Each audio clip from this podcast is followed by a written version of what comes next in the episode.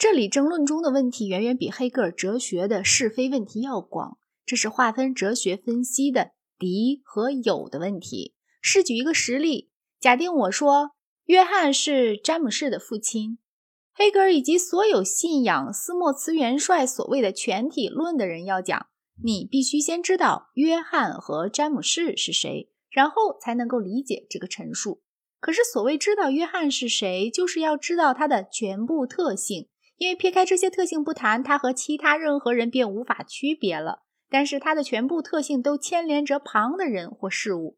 他的特征是由他对父母、妻子和儿女的关系，他是善良的或不良的公民，以及他隶属的国家来定的。你必须先知道所有这些事，才谈得上称你知道“约翰”二字指的是谁。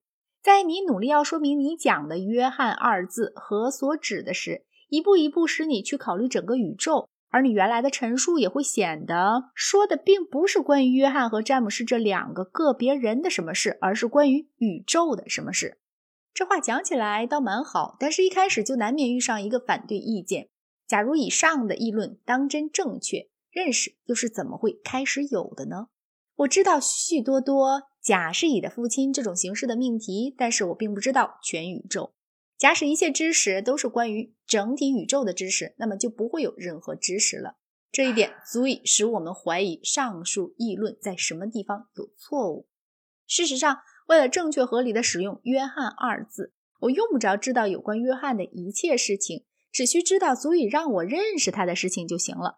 当然，他和宇宙间的一切事物都有或远或近的关系，但是除那种是。所讲的事情的直接主题的关系而外，这些关系全部考虑，也能如实来谈他。他或许不仅是詹姆士的父亲，也是吉美玛的父亲。但是为知道他是詹姆士的父亲，我并不需要知道这一点。假使黑格尔的意见正确，我们不提吉美玛，就不能把约翰是詹姆士的父亲所指的意思说完全。我们应该说，吉美玛的父亲约翰是詹姆士的父亲。这样恐怕还是不够。我们总得接着提到他的父母和祖父母，以至于整个一套家谱。但是这就使我们陷入荒唐可笑的境地。黑格尔派的意见不妨叙述如下：约翰这个词的意思，指对约翰来说为真的一切事情。但是作为一个定义而论，这话是循环的，因为约翰这词出现在限定短语里。实际上，假使黑格尔的意见正确，任何词都无法开始具有意义，因为根据他的理论，一个词的意义即指它所指的事物的一切性质。而为叙述这一切性质，我们便需要已经知道一切其他的词的意义。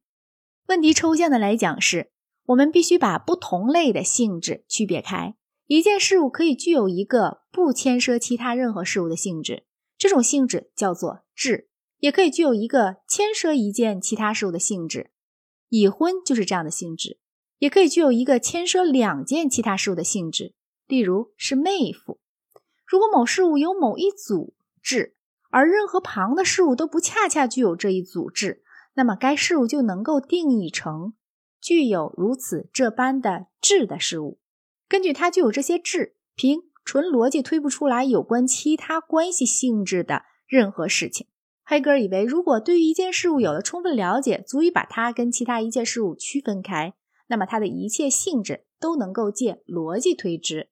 这是一个错误，由这个错误产生了它的整个巍峨堂皇的大体系。这说明一条重要真理，即你的逻辑越糟糕，由它得出的结论越有趣。